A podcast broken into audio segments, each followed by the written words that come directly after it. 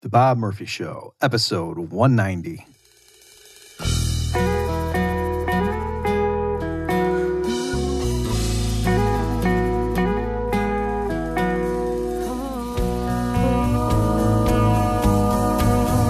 There's a tidal wave coming.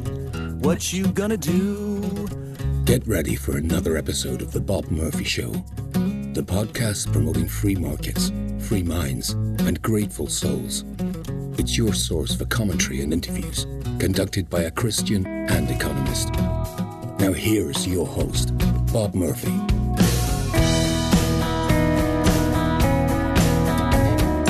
Hey everyone, welcome to another episode of The Bob Murphy Show. Today, my guest is going to be Benjamin Boyce. So, some of you may be familiar with him. He is a podcaster with a growing popularity, and he was really on top of all of this critical race theory stuff, arguably years before it was on other people's radars. So, let me go ahead and just read his official bio here. Benjamin is a writer, interviewer, and filmmaker exploring the tides and riptides of politics and culture. His principal body of work is a deep dive documentary of a brief yet volatile protest at a small liberal arts college, Evergreen State, in 2017. As a student there, he witnessed the escalation of critical theory from a set of virtue signals into a template for the dismantling of critical thought and honest dialogue. He has also built a catalog of in depth interviews on the subject of gender, showcasing the complexities and nuances of men's and women's experiences as embodied cultured beings. And you can find his work at his YouTube channel, which I will link to, and uh, also at anchor.fm slash voice of reason. And voice is B O Y C E. So again, for all links to all this stuff, just go to bobmurphyshow.com slash 190. What we do in this interview is mostly I have him tell the story of what he saw at Evergreen and just the lessons that we can draw from that.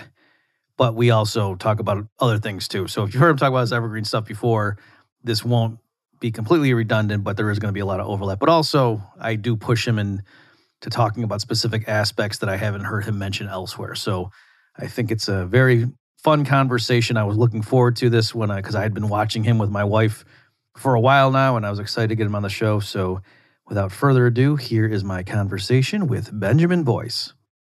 Well, Benjamin, welcome to the Bob Murphy Show. Hey, thanks, Bob Murphy, for having me on your show. So I don't know if this is the thing that you're sick of talking about it or you relish it because it's your area of expertise, but I think we do need to start.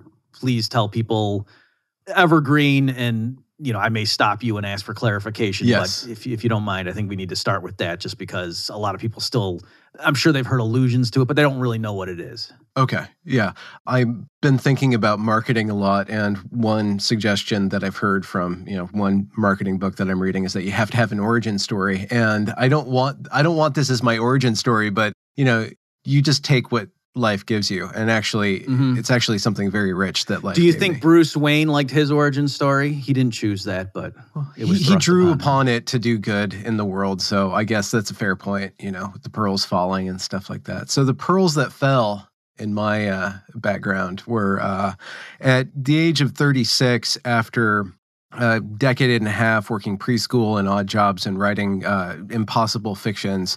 I uh, kind of beached in life and I plateaued and I needed to kind of sink my teeth into something. And I, I had not gone to college and I needed accreditation. I needed to really focus on, you know, a skill that Can- I I'm, really I'm sorry. Can I stop you even at this early stage?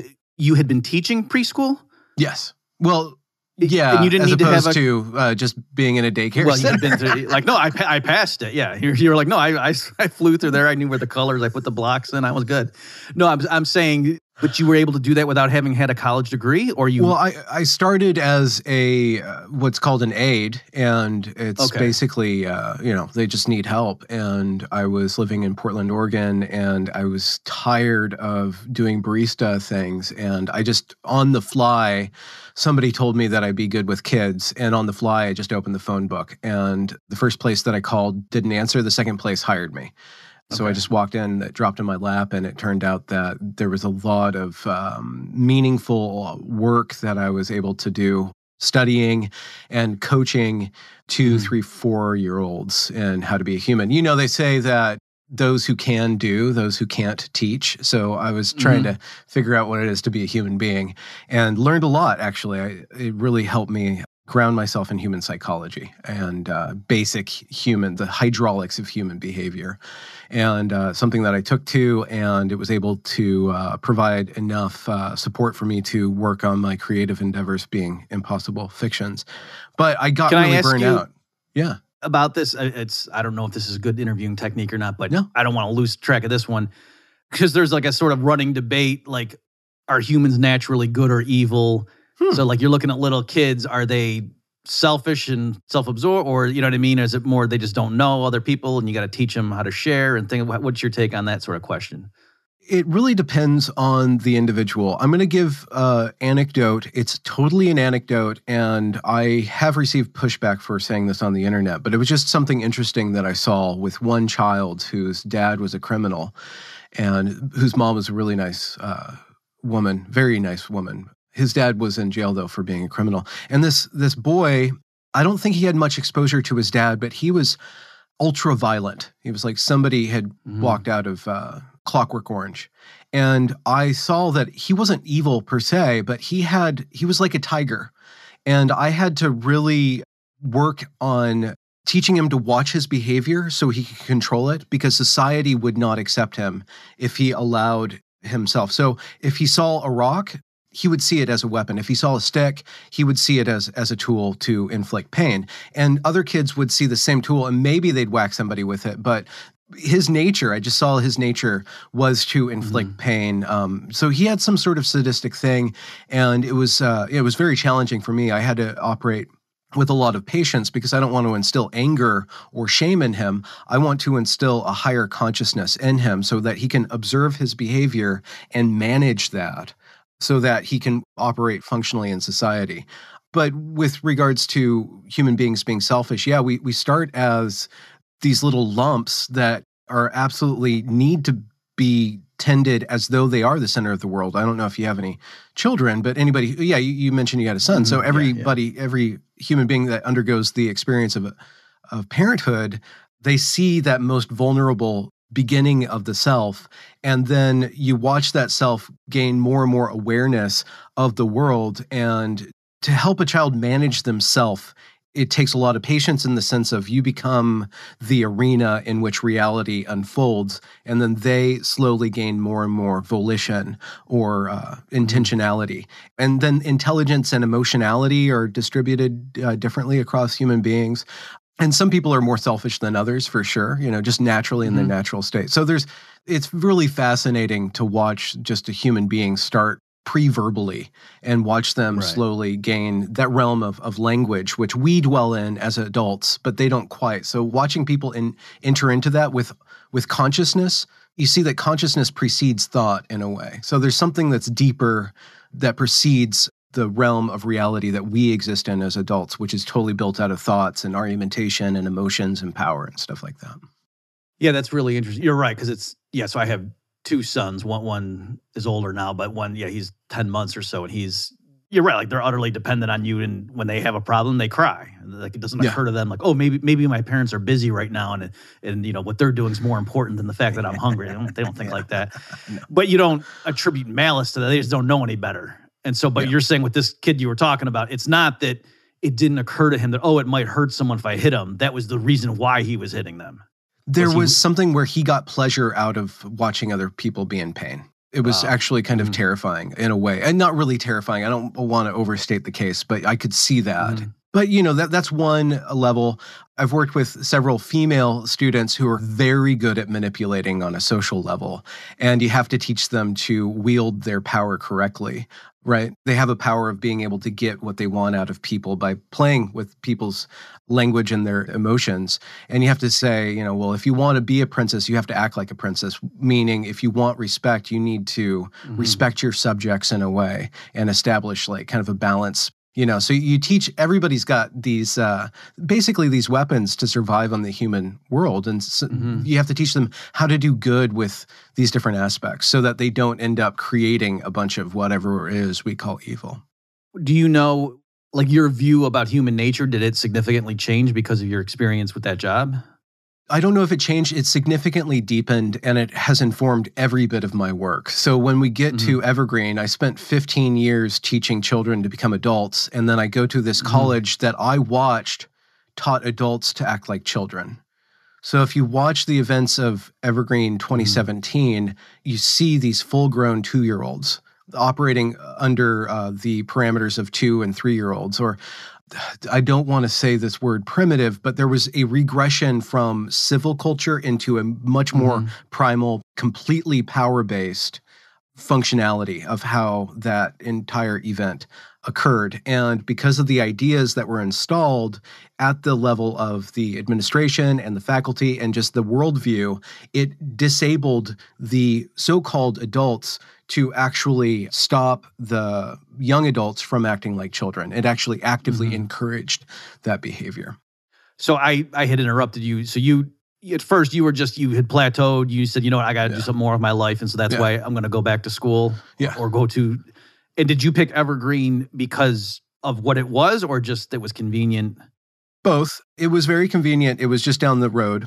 It was Mhm. very cheap because it was a state school. I was an older person, uh, so there's this Pell Grant thing, and it's very easy to get um, support to do that. You know, so it was cheap. It was convenient, but Evergreen when it was pitched to me and when it began before it became what it is now or what it was during that month of uh, 2017 it was based on independent learning there's a high capacity for you to get away with anything which means that you could totally maximize your experience or completely just coast and do nothing Right, there there were a lot of um, ways in which it was set up to centralize independent learning, to centralize the independent project, and to craft your own degree, so called. And whatever you wanted that to be, they would facilitate that. Now, there's also Can, other. can I ask you, aspects of it. Benjamin? Do you mean things like there was no like oh for to get a major in this you got to take these prerequisites and then three of these elected?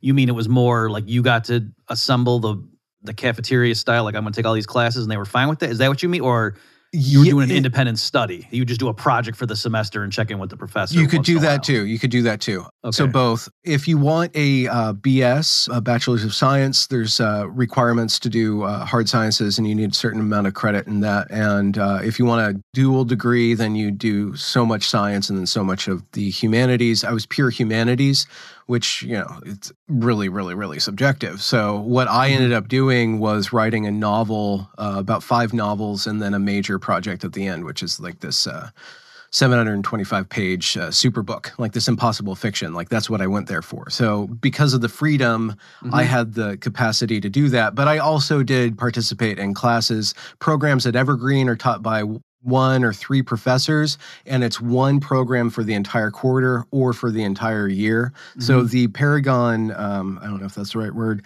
course that I took at Evergreen was called Dark Romantics.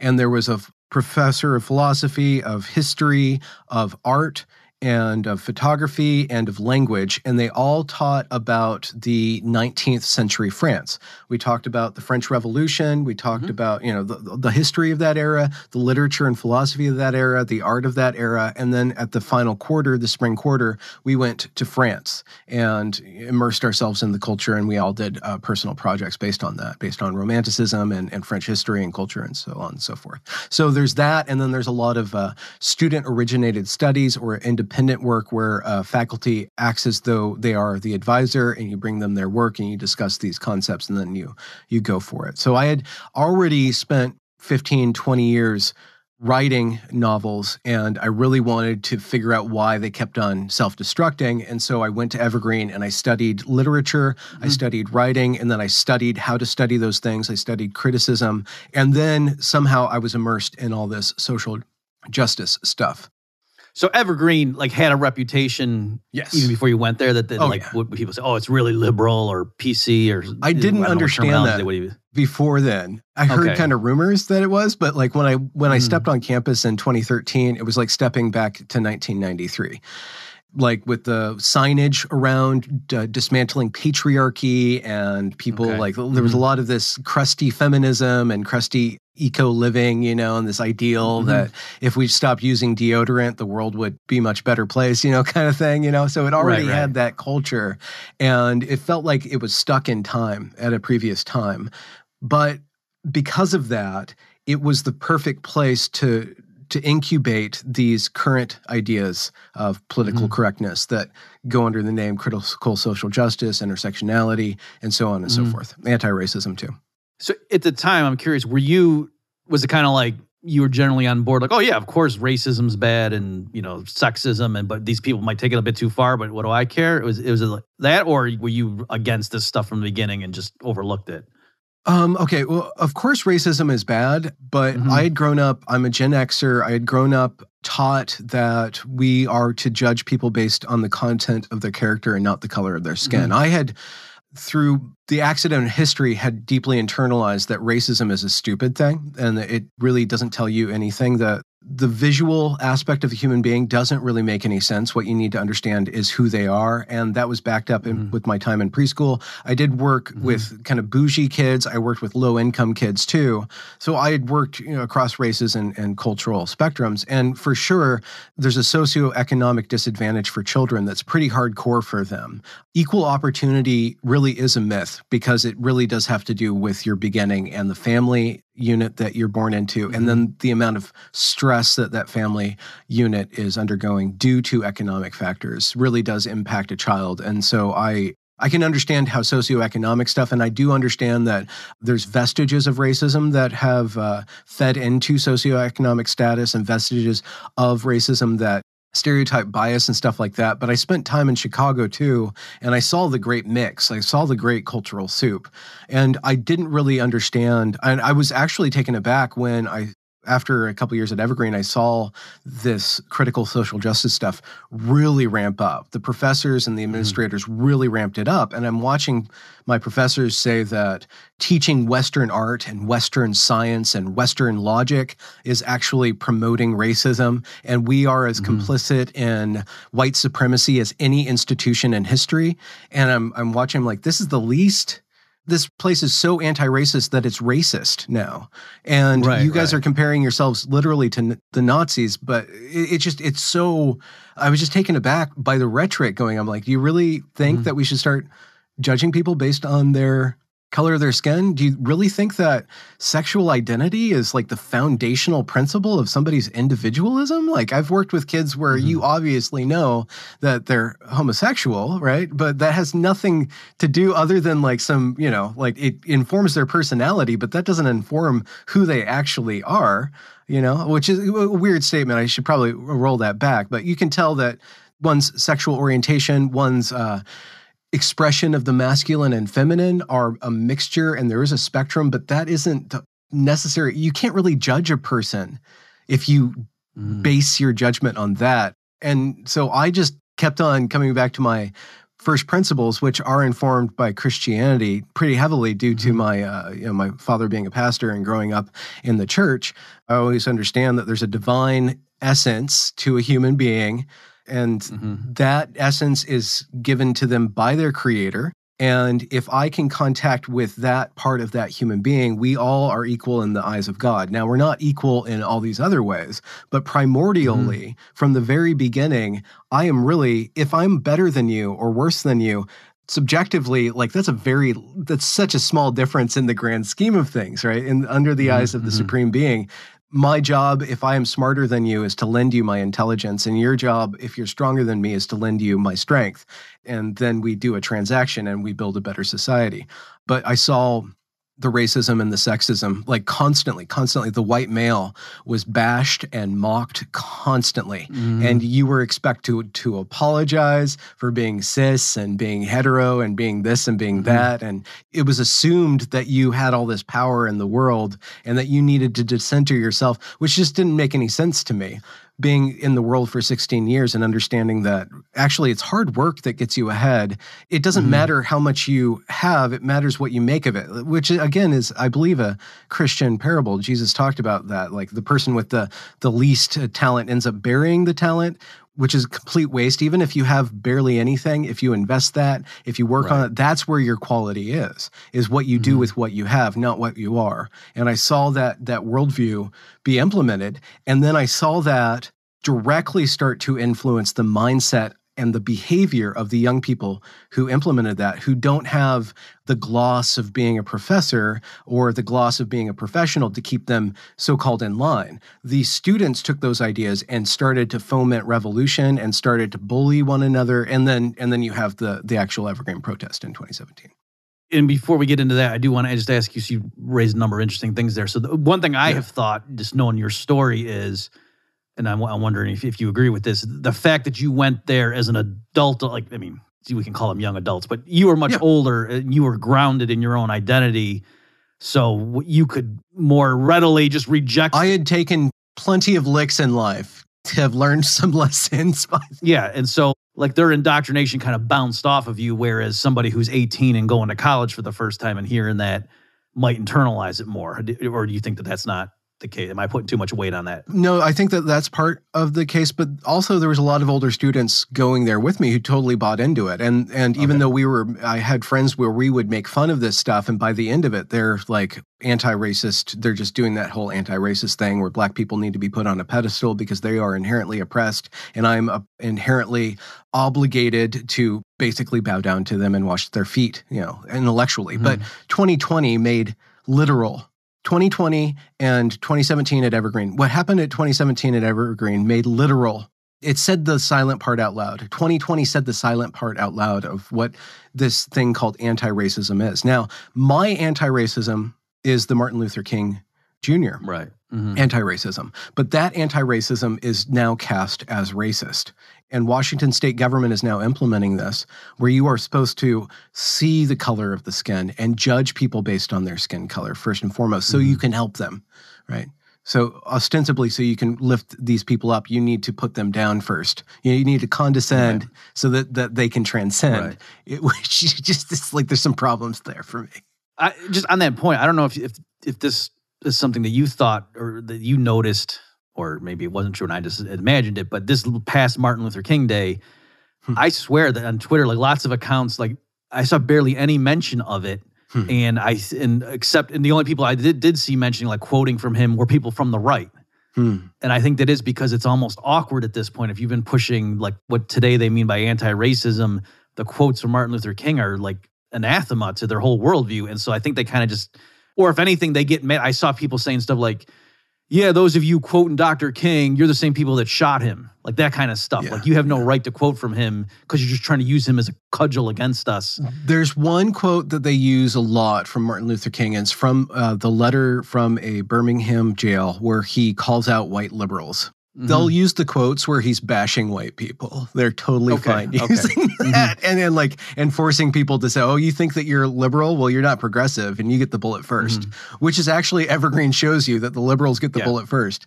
So can you just go ahead and, again for those who didn't know is when you you, Okay. you mentioned the protest. So what what's the big thing? And you know I know Brett Weinstein talks about this. So what Yes. where did this all you know you're in class you see this stuff building, but then what actually happened when it blew up? So this guy named Donald J. Trump gets elected to high office in the United States. And from the point of view of Evergreen, he's probably literally worse than Hitler.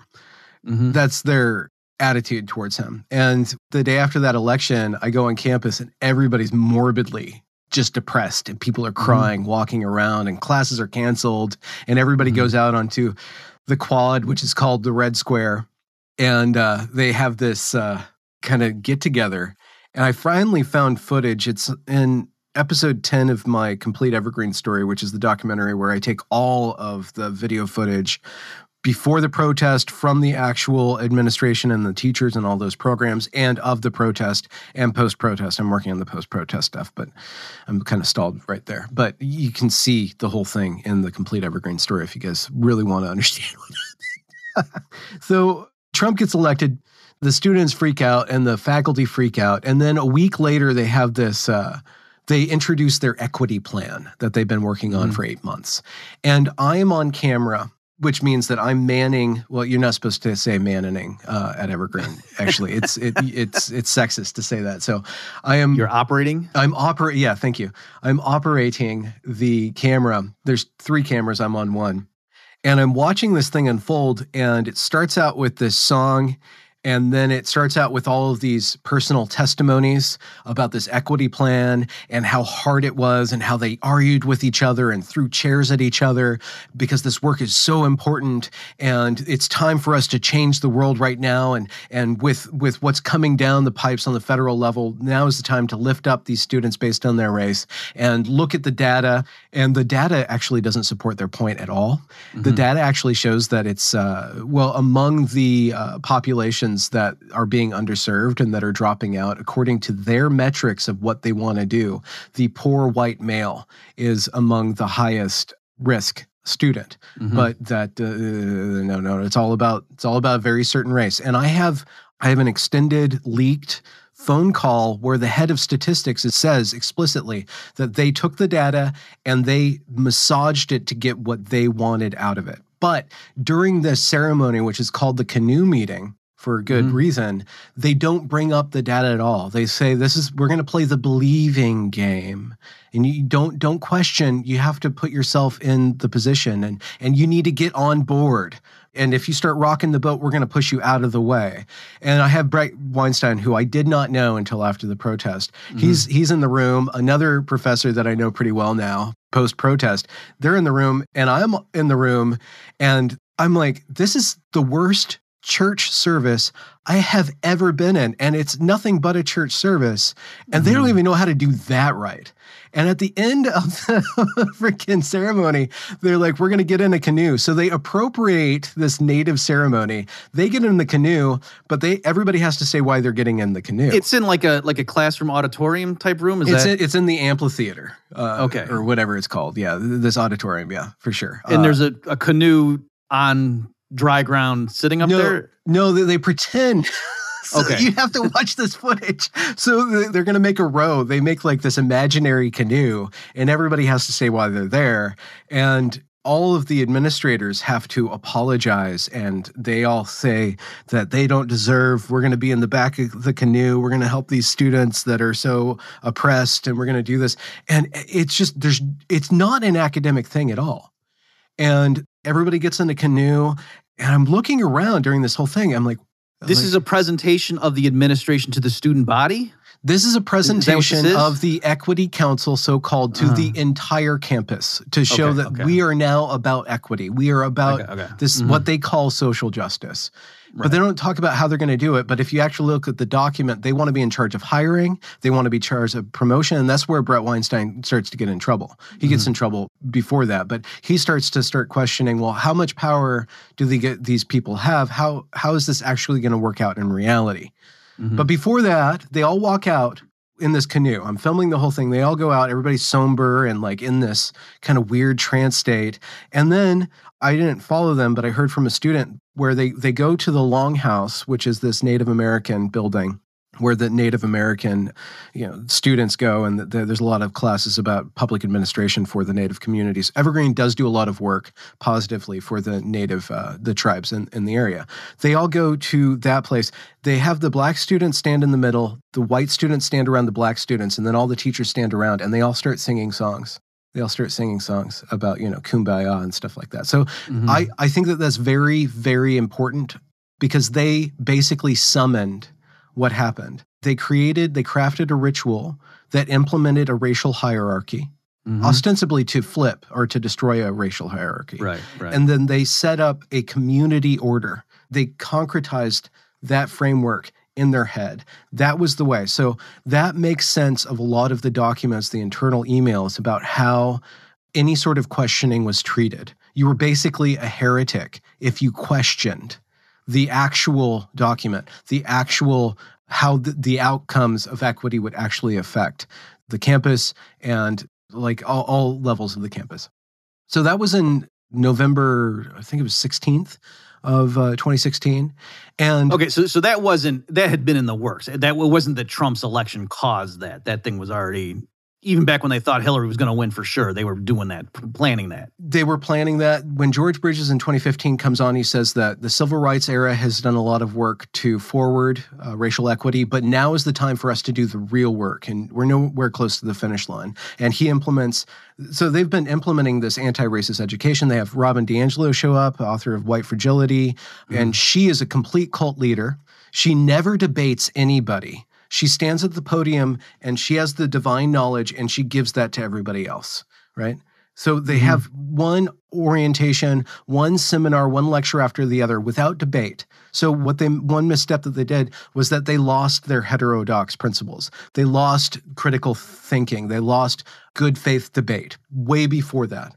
Mm-hmm. Trump's election hits and mobilizes an emotional level on the students, and the students start to protest over and over and over again, interrupting all these different activities, calling the institution that's teaching them that all institutions racist racist. Mm-hmm. So they mm-hmm. think that Evergreen's the most racist thing because Evergreen thinks it's the most racist thing right, because right, of right. this thing called whiteness. And so they they start eating themselves and chopping off it. So on an administrative level, they've empowered this equity mindset the faculty are now fighting amongst each other and starting to witch hunt each other mm-hmm. and denigrate one another to mitigates or questions this sacred doctrine, which is not based on fact. It's based on this social justice ideal. And then the students are on the lower tier starting to be agitated more and more and more. Mm-hmm. And because they think that Trump is literally Hitler, they think that now concentration camps are going to be set up. They literally think concentration camps are going to be set up, that people are going to go be torn from their families.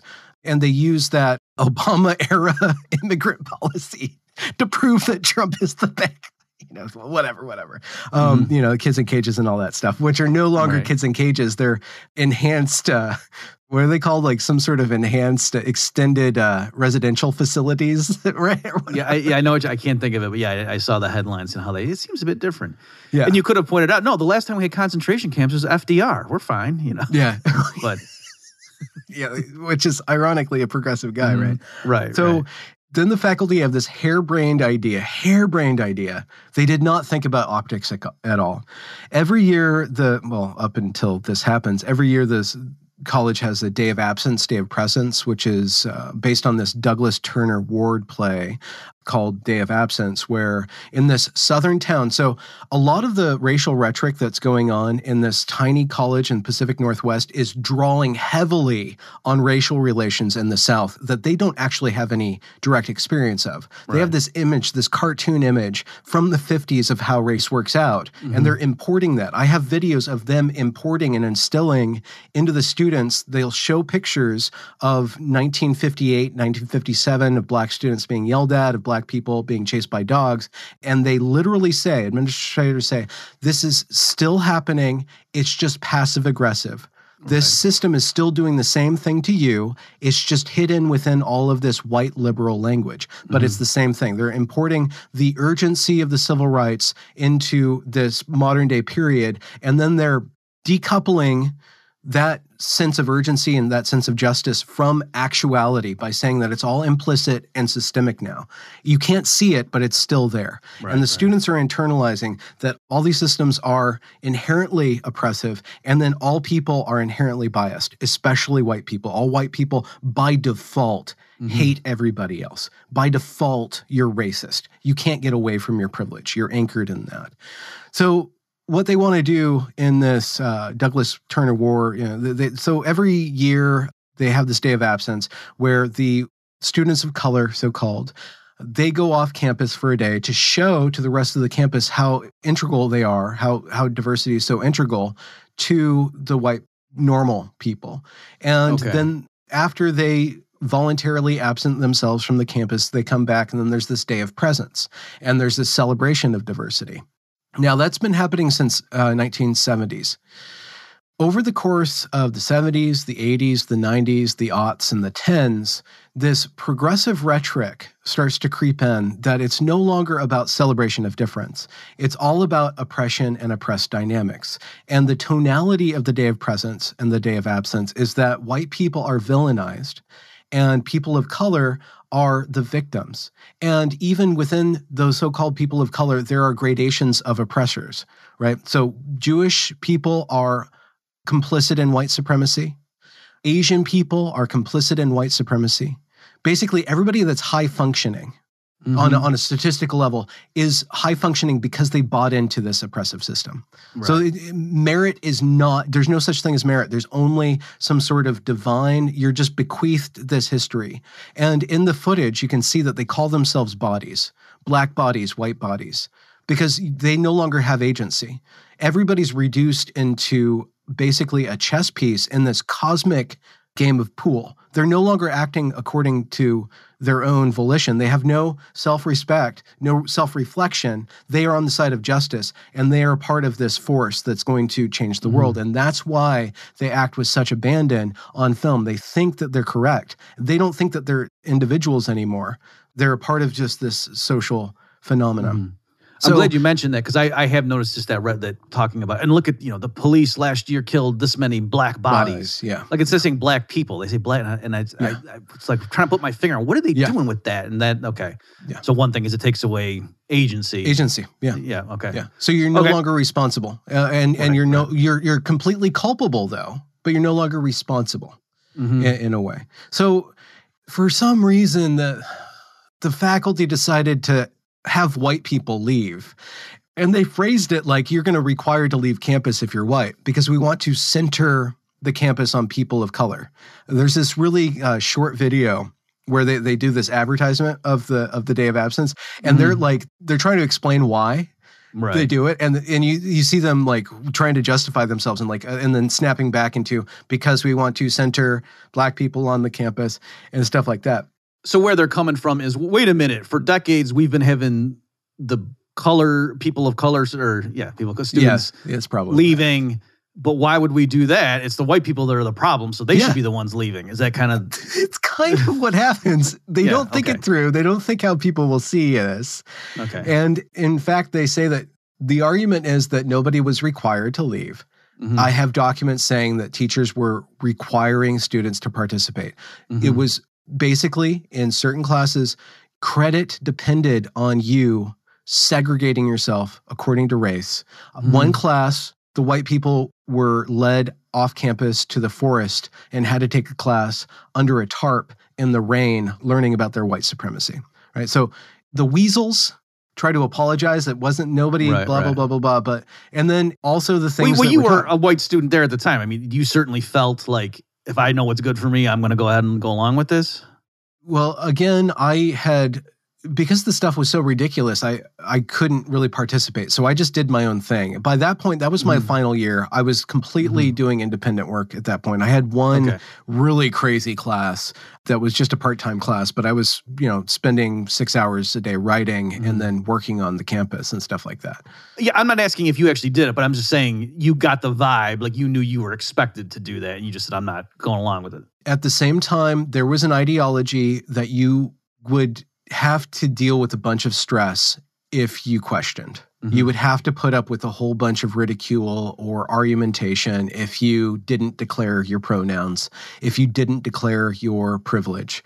And there were certain ways in which I resisted, but there's only so much energy that I was willing to put into that when I was there Mhm. not to play that game. I was there to do some work. So, right right but but it was very very thick. Mhm. Bret Weinstein, he writes this letter that says that it's one thing for a group to absent themselves, it's another for the institution, it's another thing entirely for the institution to segregate people and say that you need to leave based on your race. And he said that I'm going to protest that. Mhm. Now, his emails about that canoe meeting had been published in the Cooper Point Journal, which is the student newspaper. His emails about that, about protesting, were published in the Cooper Point Journal. The day of absence comes and goes, and nothing really happens, right? Mhm. I mean, it was never a, that big of a deal, but like it just kind of implemented, it was just another implementation of this coercive ideology. It wasn't totally coercive.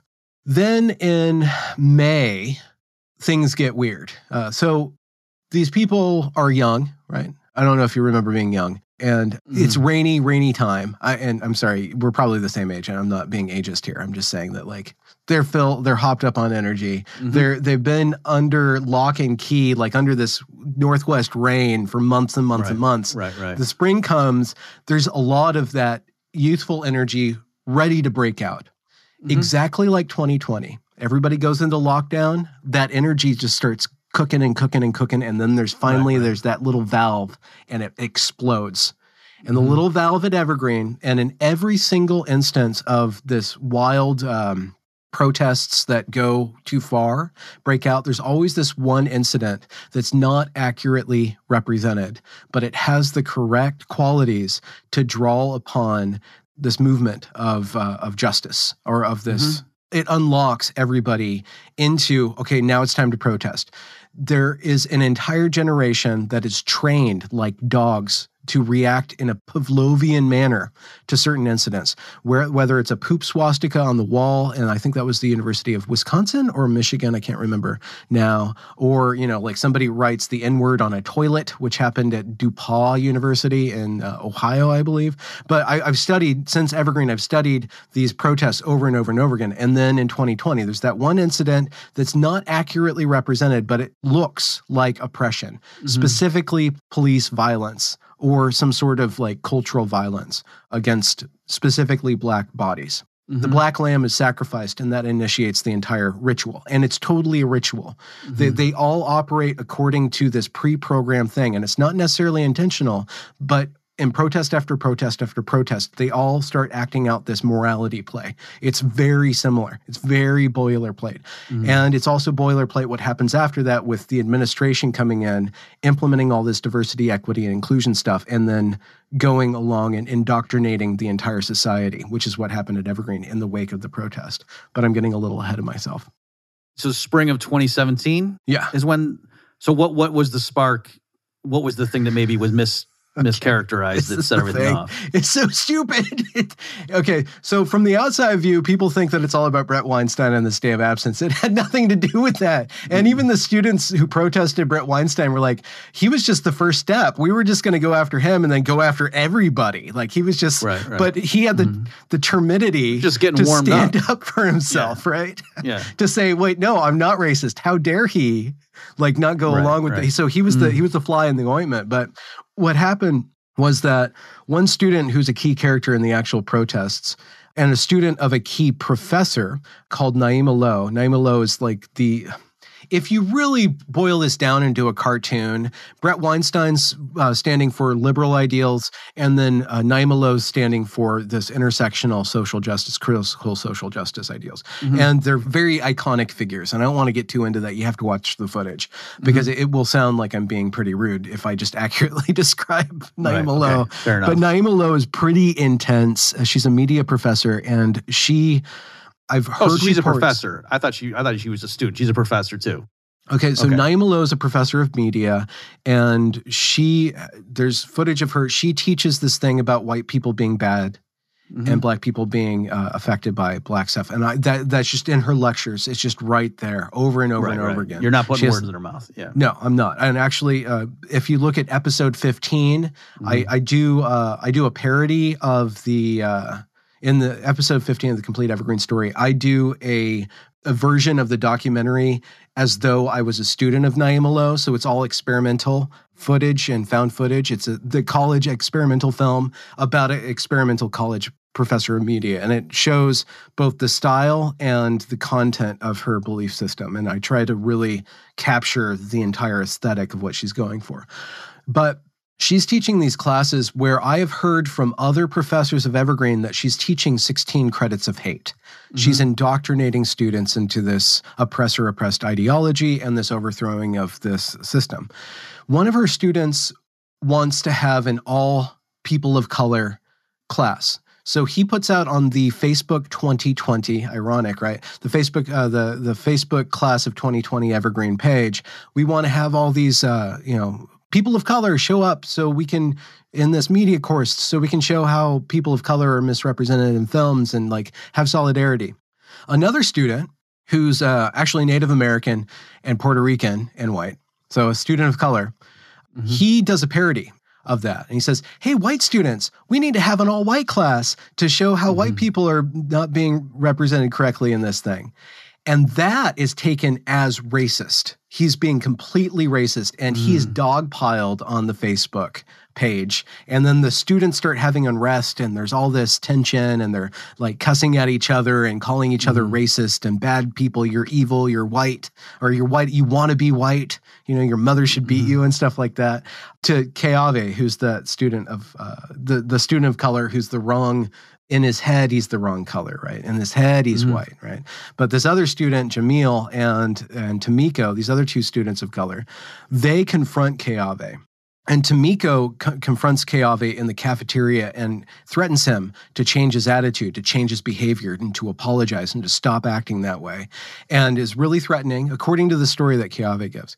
Very threatening. Keave thinks, okay, well, I've been threatened and threatened, threatened. I'm going to go make a report to the campus police. So mm-hmm. Keave goes over to the campus police and tells them the incident.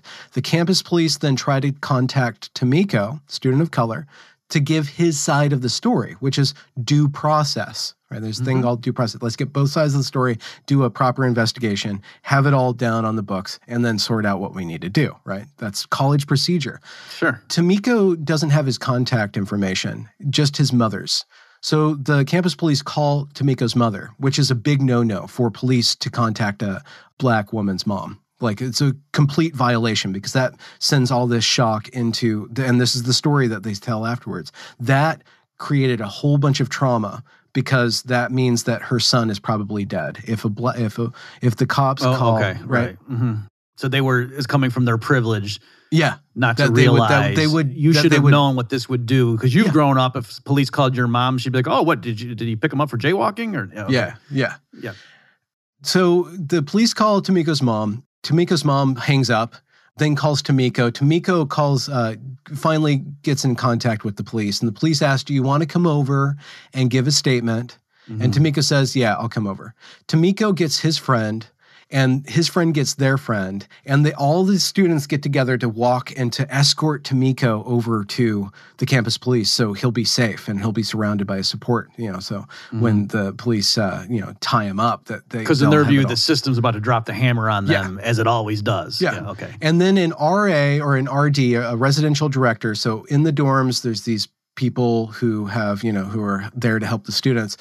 A residential director offers to go with Tamiko, so he has somebody from the administration that's on his side that can mm-hmm. that can be there and, and provide extra oversight. Tamiko accepts that. The story that goes out on social media is that the cops have now extracted a student of color from their dorm in the middle of the night and now are detaining that student of color. That is what they say that night as they're walking over mm-hmm. there of their own volition, of their own will. Mm-hmm. They go over there. The police say, You don't have to give this statement. This is totally voluntary. We're just looking for it. The, and that is taken as they are detained. Mm-hmm. There is one restroom in police services, but it's next to the servers. And because of state law, nobody can go back there. There's all these servers with all this really sensitive information there. So there's no bathroom available in that place. The students say that they are being detained against their will in the middle of their night and not allowed to even pee. That goes out on social media. More and more people start swarming the police. Mm-hmm. And then Tamiko gives his statement and they all go home. But this narrative's created that this is exactly proof that Evergreen is systemically anti black. They've targeted a black person. The black body was detained against their will for a non crime. And this goes against, uh, around social media, and the students start fomenting. And they spend a week doing all these meetings and, uh, and planning. They start to plan this protest. And they're like, okay, well, so, and somebody says, okay, we're, we're, we're complaining, but we need to do something. We need to do something. So they form a do committee. L- uh, literally, that's what they call it. And they're like, okay, so they, they map out this week of protest and they see that Bret Weinstein has written all these emails. So like, okay, on Tuesday at 9.30, we're going to go over and protest this racist professor. And then we're going to go over and protest this event and this event and this event and this event. So that's what initiated. That's the build up to this uh, this thing. And I don't know to what extent you want me to tell the entire story, but that's kind of like that's the background. They show up at Bret's. They're streaming this live on Facebook with all these cameras. And Bret's saying, I'm not racist. Let's have a dialogue. Let's have a dialogue. And they shut him down and they shut him down. And it's just, it, it, it's fascinating footage. Mhm. Somebody thinks that Bret's being detained, so they call the campus police. The campus police, doing their job, come over to investigate what's going on. The students rush the campus police. And there's footage that say, uh, where the black people are saying, "White people, white people, protect us! Put your bodies in front of the black bodies." And the white people go to, you know, wrestle the police. You're not supposed to do that. And they, they have like this kind of this standoff. And then the white students, uh, and then they figure out that the police aren't don't care about them. The police only care about getting to Bret. So the the protesters kind of walk over and they're all jazzed up. They're like, okay, let's go over and uh, what are we going to do now? We have to keep on doing. So they go over and then they they go to the administration building and they start yelling at everybody in the administration building. And then they have this, and then they start this whole struggle session where everybody's confronting this racist system and they're going to overthrow it. And President Bridges is there and the entire administration's there. And they come out with this statement that they put on social media that lies about the entire thing. That Bret Weinstein was assaulting them and degrading their experience. When you have, if you look at the uh, footage, it's the exact opposite. That the police showed up with mace. They say that the police were macing us. They yell during this uh, session with the administration. And George Bridges, the president, says, Wait, they maced you? And then they say, No, you're not listening to us. They had mace. You're not listening to our actual experience. You're listening to mm-hmm. something else. So th- the whole thing is unmoored from reality. The emotionality is not in tune with any sort of actuality. And then this lens of narrative, they build up and they shoot it into the internet. It gets picked up by afropunk.com and it starts spreading on this internet level. Bret Weinstein is connected with Eric Weinstein, who's pretty involved in this Twitter discourse. And the entire thing goes, it goes meta. It goes from mm-hmm. this thing that doesn't actually make sense on an actual level to this social media lens and then this to this meta lens. And the whole thing just explodes from there. And then the next day is when they take over the library building and they actually detain and take hostages and are, you know, monitoring who can come and go from the campus. And they're live streaming this whole thing. And President Bridges is warned to just shut the campus for a day by the police chief, Stacy Brown. And he's like, no, I have it under control. I have it under control. I have it under control. So that's kind of like the sample. I have the whole thing on film if you guys Mm-hmm. Want it. Yeah. I should let you guys Okay, watch great. the Yeah. rest. And, and folks, we're this is bobmurphyshow.com slash 190. I'll give links to everything that Benjamin has, has done on this so you can see more. But but thank you. Yeah. So that that's good. Um, so I guess the obvious follow up to that, and then we can talk about other things, is was it weird for you like to see it happening on that campus and then in a sense did you feel like cassandra like and then you just saw it happening to the country as a whole later and you were powerless to stop it and you're yelling in the void or Oh, geez. I saw the buildup. And I actually, in 2015, when they started doing these illiberal training sessions, I wrote to the president and I wrote to the campus. I'm like, you guys are going down the wrong path. Mm-hmm. Once we stop judging people based on individuals, once we stop seeing individuals, it's havoc. Like we will no longer be able to see each other as human beings. Therefore, we will no longer act as human beings. And then I saw protest after protest leading up to that, where the where the unhingedness, just the crazy behavior of the students, it totally offended me. And I mm-hmm. wrote about that. I complained about that. I'm like, you guys are teaching them about privilege and oppression, but there's no etiquette. So empowerment without etiquette is just a license to be a tyrant. You mm-hmm. guys have created a generation of tyrants. And I'm saying this, I'm saying this, and it just gets bigger and bigger and bigger and bigger and bigger. And mm-hmm. so the whole thing blows up. All this footage shoots out into the internet. All these YouTubers take that and like show like this crazy evergreen college. This is crazy. But I'm like, you guys don't understand. This was taught to them. I have footage. I have receipts of this being taught. So I started uploading all of the footage and all of the emails that I could find. And being there and it's being a state institution, I had the uh, freedom to request the information and, and to, to leak those things. So I was the Snowden of the Mosses, as I like to say in my more proud moments. But my first video was not about denigrating the students or the professors, but just to say that this ideology looks at human beings as integers of a, it's an inhuman way of looking at humanity. That's the input. The output is inhuman behavior. And and I talked about preschool. I talked about please and thank you. About teaching a child please and thank you is not just a rote. It's not just this rote thing that you do for politeness. This is to say please to the preschool teacher that's giving you the milk forces you to recognize that they're a human being just like you. Mhm. And to say thank you is to thank them for offering you their self. And then you participating in a human exchange. It's not just about getting what you want, it's about being a part of a bunch of humans that are doing that. And I made that argument and I stick to that. I stick to that principle, which I think is based on kind of a Christian understanding that has been upgraded into a certain form of liberalism, which just sees anybody, regardless of their belief, as individuals first. But Evergreen did something opposite.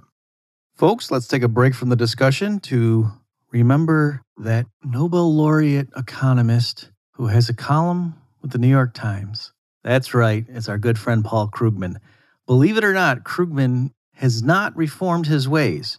Arguably, he's become worse since Tom Woods and I discontinued our famous podcast, Critiquing Krugman, first weekly and then bi weekly. But you know what? You can still recapture some of that zeal for truth and skewering that you came to love when you listen to the podcast if you go get the book, Contra Krugman. And to be clear, it's not a transcript of those episodes. These are columns that I wrote over many years critiquing Krugman, and there's a whole list of different subject areas. It's not just Keynesian economics, it's also climate change, all sorts of stuff is in this book. In fact, when I read the initial manuscript, you know, looking for typos and stuff like that, when I was done, I, I just thought, you know, should we just hang up the show here because what more needs to be said? I almost felt bad for him. It was it was pretty brutal, and uh, at this point, we have stopped the show. So maybe it was prophetic. To get your hands on this book, go to contrakrugmanbook.com. I think you're going to like it. What's interesting to me is, I mean, there's lots of different problems with that. We talked about how it flies in the face of, you know, Martin Luther King, but Yeah. also her name escapes me, but do you know that famous experiment where the the lady went into the kids and like the kids with the brown Yeah. brown eyes versus blue eyes or I'm botching the details, but Yeah, I can't. that's supposed to be a name. standard thing, and yet isn't that what they're doing here? Like, isn't that They created tribalism. know? Therefore, they Right. created a tribal dynamic, which is all war. It's all power. It's all war. And so when 2020 happened, like I, I went into post traumatic stress for Mhm. like a month. I'm like, no, no, they said it wasn't going to go viral. And I'm like, I knew it was going to happen. But that, that's, that's, not, what I'm wondering. Like, did you feel like you just saw it morphing and then went from that campus to then the whole country, and you were powerless to stop it, and you could see it, and other people couldn't see it, or Well, what I try to say with regards to Evergreen is that there's the surface event that's like watching a, a train wreck in slow mm-hmm. motion, and it's like a very fascinating experience. It's enraging and stuff. But the real story is what happens after that protest is that the administrators of this institution clamp down on free speech. They clamp down on argumentation and they say that now is the time for us to dedicate ourselves to this thing that they called social justice. So we need to do trainings and everybody needs to watch their words. And offense becomes the primary monetary system of mitigating all social interactions is offense. Everything's based on offense. Everything's based on oppression. Everything's based on mitigating oppression for the most oppressed. It's no longer about uh, conveying knowledge. And so the problem with what happened in 2020 wasn't the $2 billion of damage that were enacted by the protesters and completely covered up by a media and uh, all the leadership, the Democratic leadership in those states, and, and, and played down and allowed to happen for Mhm. political ends. It was the political ends themselves, which wasn't necessarily an election. It's not necessarily like that they used those protests to destabilize the country and blame that on Trump. And then Biden's going to come in and we're having this peaceful moment of solace now. Uh, we're no longer in the crazy time. We're under normality. We're back to normal. You can stop thinking about government. You can stop thinking about, you know, politics now. You can just go back to your regular life. Yeah, okay. Joe Biden's much more chill than Trump, but within hours of coming into power, he signs this executive order, two executive orders principally that start to play around with language about how the federal government treats people. And that executive order, one, he completely killed banning racial stereotyping in government trainings, which is the anti CRT bill that Trump Mhm. initiated, where you can't judge people based on their skin and you can't say that you're evil and you can't teach that America is founded on evil ideas. Like that was the things that were banned, among other things. That mm. that's gone. So they can teach that now. and then we're going to start to move towards equity, which is equality for all, they say, including, and then they make this progressive stack list of identities. So they're starting to implement a color obsessed view of individuals within the federal apparatus. And so, like I've said before, Evergreen State College and this entire ideology, it starts by saying being colorblind isn't sufficient because you can't see race. We need to see race because that's a actual functional reality in life. So they they start seeing race and then they become unable to see anything but race. They go from colorblind to color obsessed. Mhm. That's the trajectory of this. So Biden's EO is pretty passe, but it's going to initiate within the federal government and then corporations will follow suit this entire ream of indoctrination, uh, this complete code of behavior that on the surface, on the very first surface, it says for inclusion, diversity, etc., all these glorious ideals.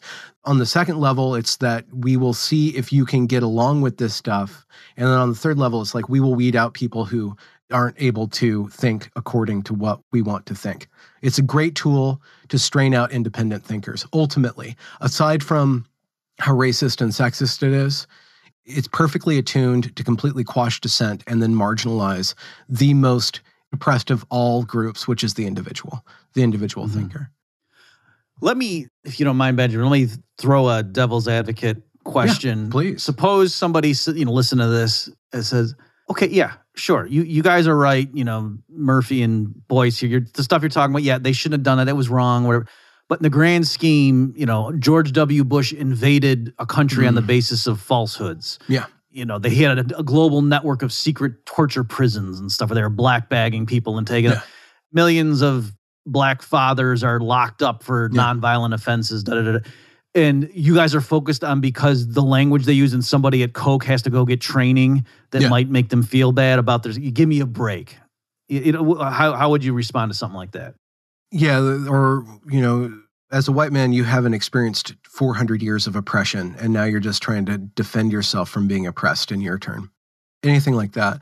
What essentially will happen when we divide each other based on our race and start to obsess about, you know, let's say a form of reparations, not monetary, it's a moral reparation, right? It's like we're, we're going to get back to you. You're going to pay us back in moral obsequiousness and behavior Mhm. and bowing down to these ideals.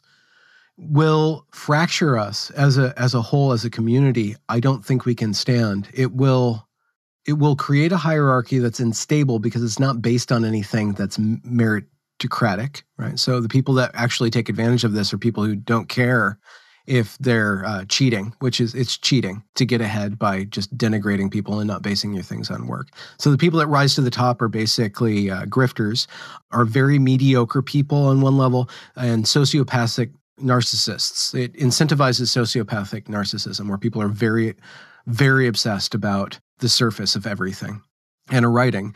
So ultimately, it starts to rift our ability to work together and to see each other. And it, in the name of love, or these weird academic versions of love and charity, it completely stops our ability to actually love people.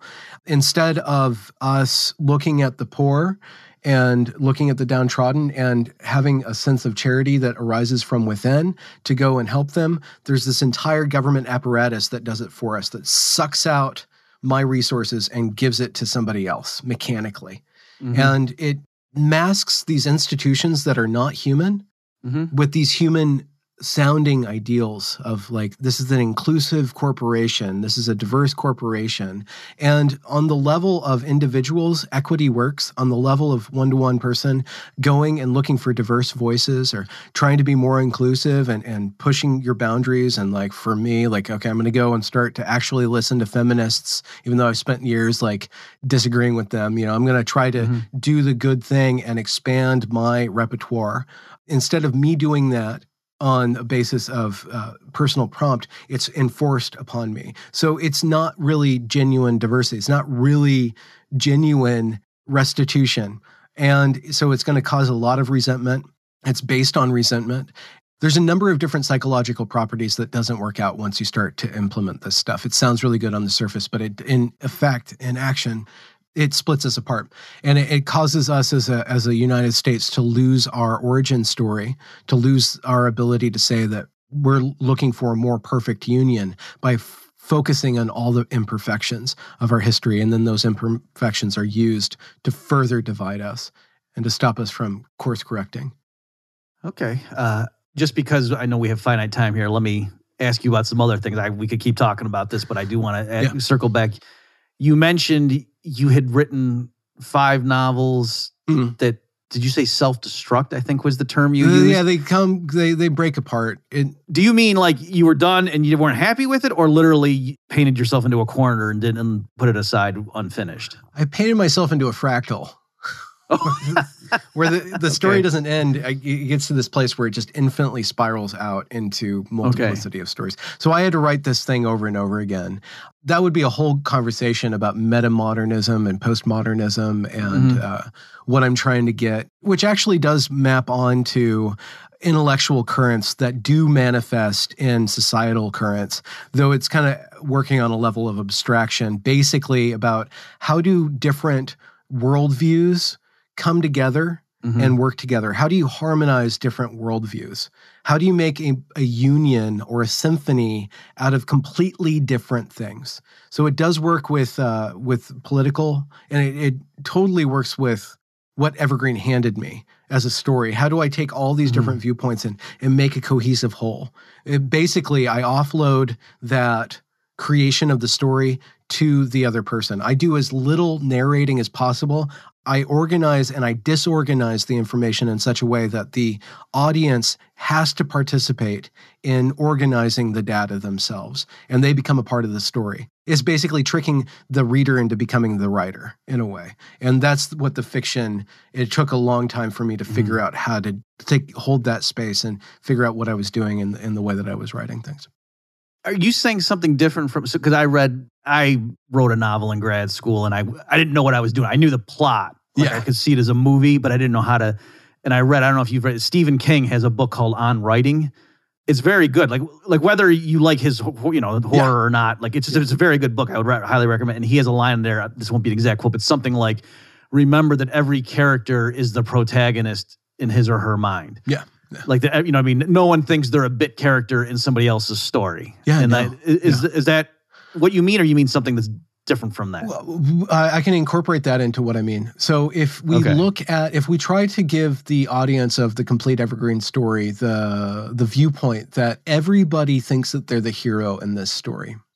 Everybody is the center of the universe in this story. Mm-hmm. And if you can suspend the judgment of how they're acting and suspend your casting them as the villain uh, or the hero, you can see them as basically operating out or acting out a certain code basically. They they have these mm. certain principles that they are taking to the extreme. And everything at, during evergreen and during 2020 is turned up to 11 so you can really see how the basic assumptions work out. So so yeah, the character itself is just operating in good faith according to their mm-hmm. principles. Mm-hmm. So you you actually suspend judgment of the individual and say that they're basically beholden to their ideals. And which ideals allow individuals to have more mastery mm-hmm. and more consciousness, more awareness, more respectfulness, more hard work, more good faith, and which completely destroy all those different things and cause them to be rude, in your face, destructive, dismantling, mm-hmm. not caring about property, not caring about individual rights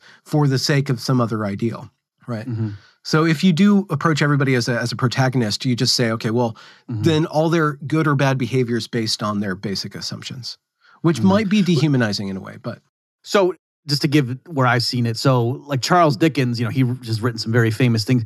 But something that always bothered me about his stuff is he's letting you know these are the good guys and these are the bad guys mm. in hmm. my story. Whereas, mm. like Larry McMurtry, The Lonesome Doves, I don't know if you've read those novels, but in there, like, as the narrator, he's not judging, he's just telling you, yeah. This is why this person's doing these things. This is yeah. what he's thinking when he's doing them. And you totally get like it could be horrific stuff. Yeah but you get why oh yeah i see why given his background that's why this guy's doing this right now you know what i mean like and the yeah. narrator's just letting you know and then this happened and then this happened and yeah. it's yeah they sort of you know I, and i'm wondering like is that correct or i wonder like if somebody of the other school of thought would say well no Larry McMurtry's clearly letting you know who the heroes Yeah, are. They're yeah. the cowboys, and the Indians are the savages, and da da da Yeah. da. And Yeah. you're rooting for them, and it's this is a farce. Like Yeah. we, we know they're smuggling it, they're hiding the morality tale. the problem with what I'll just call critical social justice, or you can call wokeness, or whatever mm-hmm. word you want to put.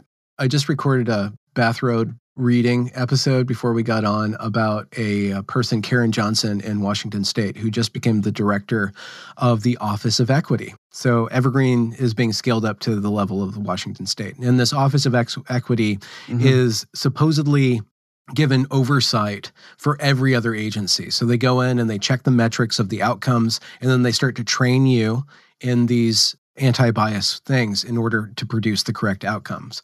It turns out that she taught at Evergreen last year, and she gave this weekend course. It's called Leave Your Bias at the Door or something, Leave Your bi- Mhm. uh, Implicit Bias at the Door. And she, it's very obvious in indoctrination that everybody has implicit bias. Everybody basically is the villain. Mm-hmm. It projects intentionality. It says that all this stuff that makes you think that you're not racist is a myth. What you are is evil. What you are is basically racist. And I am going to teach you to think the right way, to act the right way, and then to force everybody else to think and act the right way too, basically. So, to kind of like twist around what we're talking about narrative interpretation, critical social justice Mhm. comes in and it, imp- it this is critical theory. Critical theory. It's that Mhm. we'll reduce everything to a text. Everything's a text. Everything is a text that is promoting a source of power.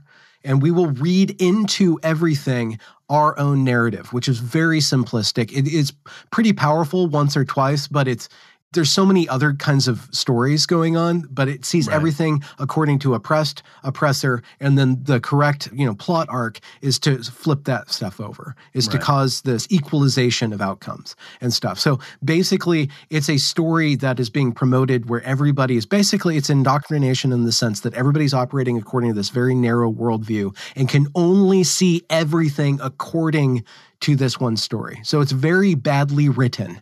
It's a terrible Right. aesthetically. It kills art, Yeah. and you can see Right. the Right. destruction of our art of of uh, young people going to college. They're they're not taught how to create beautiful things. They're taught how to be activists first and foremost, because justice is more important than beauty. I'm glad you you put it that way because I've I've noticed that too, just in different fields like this postmodernism, critical race theory thing, like social justice activism has kind of destroyed like excellence in all these different fields. Yeah, Like yeah. putting aside my own view as the particulars on a given issue, but just in general, like yeah, the repl- it's swamping it Yeah. with all this stuff. Like like stand up comedy even has Oh, yeah. been Oh, yeah. messed up and whatever. So Yeah. it's uh The that- the that is- humanities are totally screwed. Mhm. which is a boon and a bane. In the short term, our official knowledge creating institutions, let's just say mainstream media, is all completely beholden to this. It's completely captured. And they are over and over and over again. Every week, a new voice is killed or, or is silenced or is shot out because they cannot stomach anybody who questions them inside. So they're going, and with them are going all the good minds, all those great minds, all those brilliant minds, those flexible minds, those people who are actually funny, who are actually smart, who can think in more than just one story, who can interpret things according to a variety of supposed, uh, you know, inputs and outputs. They're not going to be silenced for long.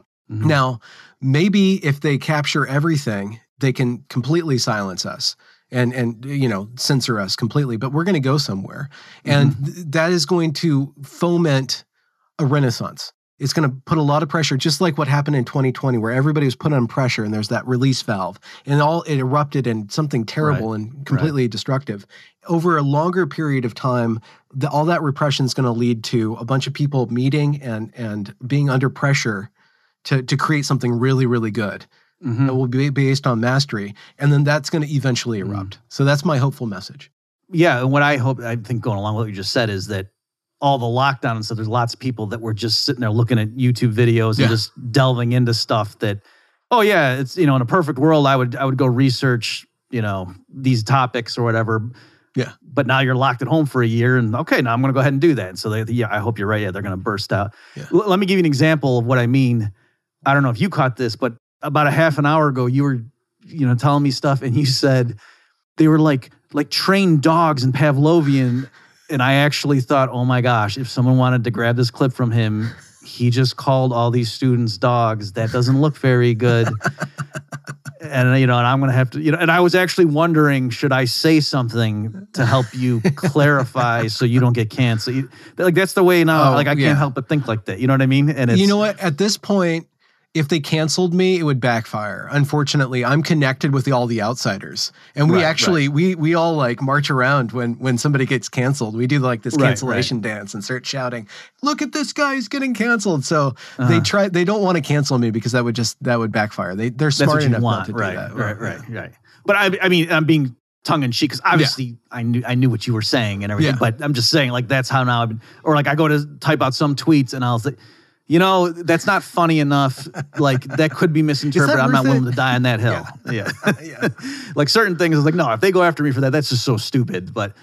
So let me just I did want to ask you you alluded to your your bathroom robe reading. Yeah. Can you explain like your approach to podcasting and stuff and you know how do you get a name for yourself and Oh, whatever like is that okay. Hmm. something did you officially say that could be a gimmick I'll do or were you Oh, just in yeah. bathrobe one day and, and did it and then then it worked Okay. Um. Actually for can you explain what we're talking about for those who aren't regular viewers of you just Yeah. to know what you mean Okay.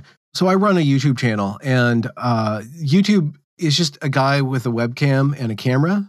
Mm-hmm. Well, I'm sorry, a guy with a camera and a microphone, basically. a And you good can, microphone to really distinguish yourself Well, yeah, you can you can upgrade this stuff, you know, to be Yeah. better and better. don't and better. don't use your inbuilt computer one then you just sound like a chump But- This is th- this is exactly this is exactly what I'm talking about. With YouTube, the quality really varies. The, there's Mhm. the quality of the content, and then there's the quality of the presentation, basically the production values.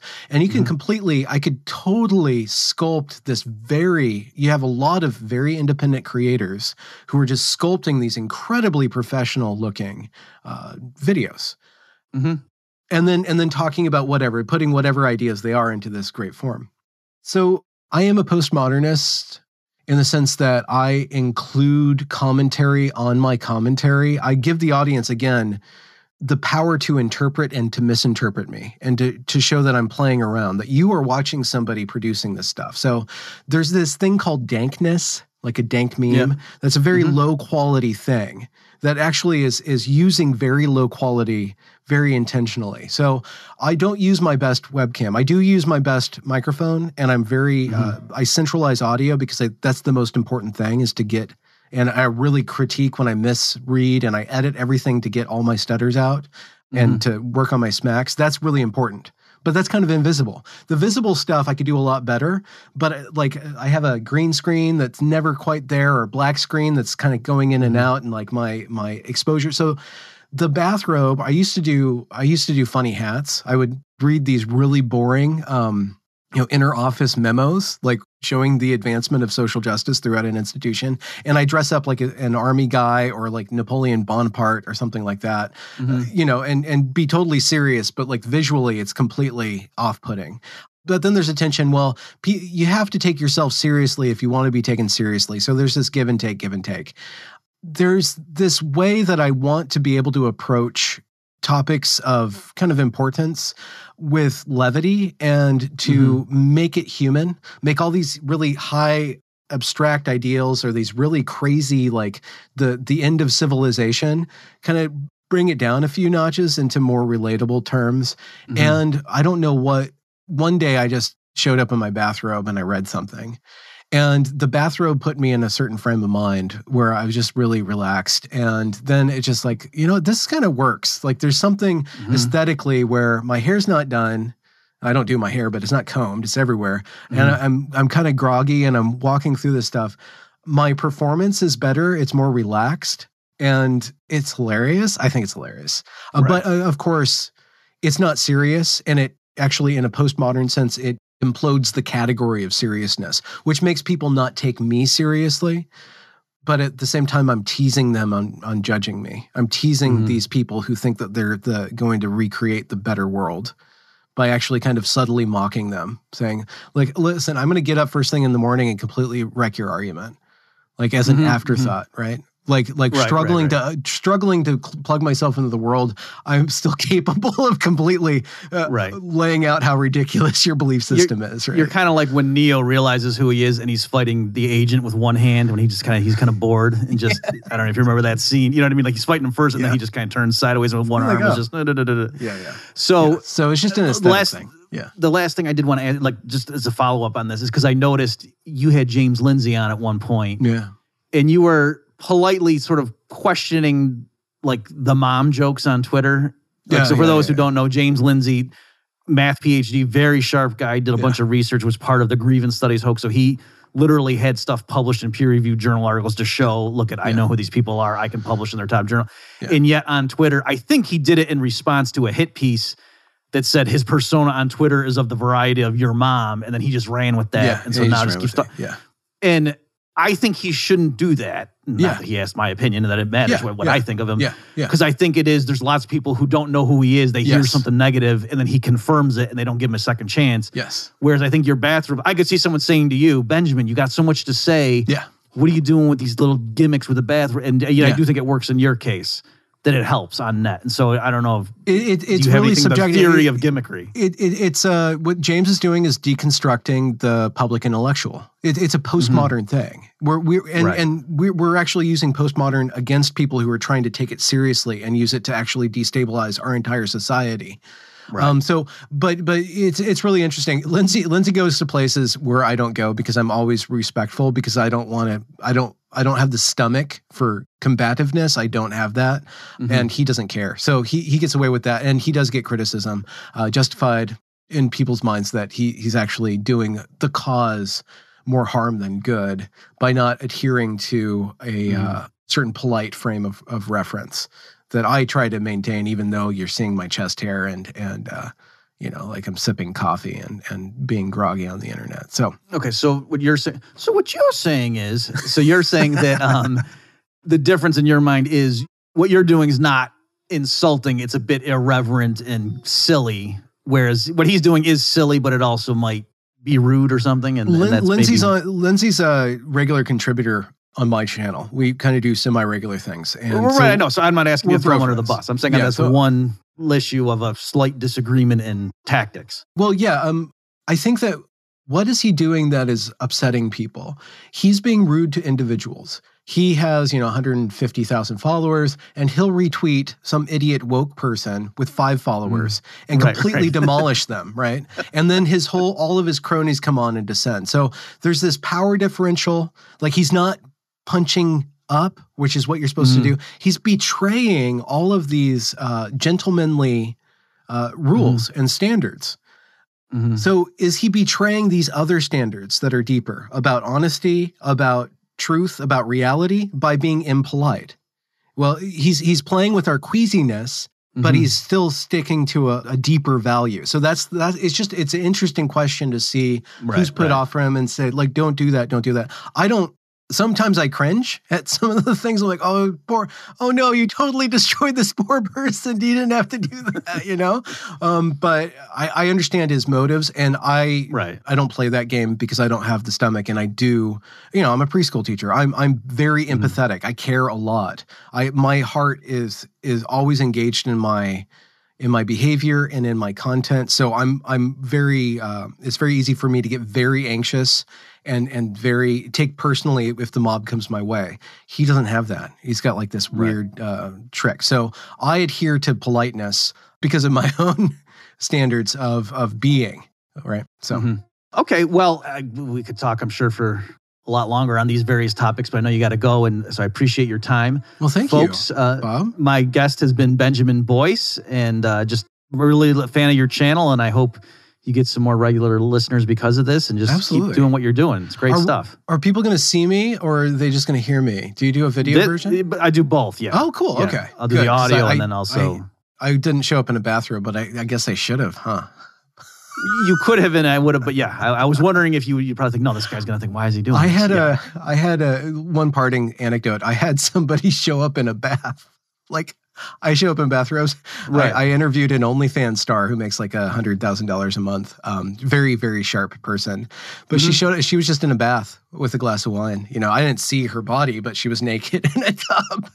Like, I didn't even I didn't say anything. You just roll with it. You're like, okay. You just went with it. Yeah, you just played the straight, man. Just Good, yeah. play the straight. Just go through. So you know, if you if you're ever confronted by that, uh, if somebody's trying to troll you in that, just don't don't play into it. Just like okay, let's Yeah, just- you just, yeah, you just don't bat an eye, right? Just call their bluff. Yeah, Yeah, I, am glad to, you warned me. I would, yeah, I probably would be taken aback if that were to happen. But most of the economists who I interviewed wouldn't even consider doing that. So it's probably better for everybody. Well, maybe that's the problem with ec- economics. Uh, you know, all these laissez-faire things. They have invisible hand. Oh, look, what about the nude hand? Right? What about that? You know.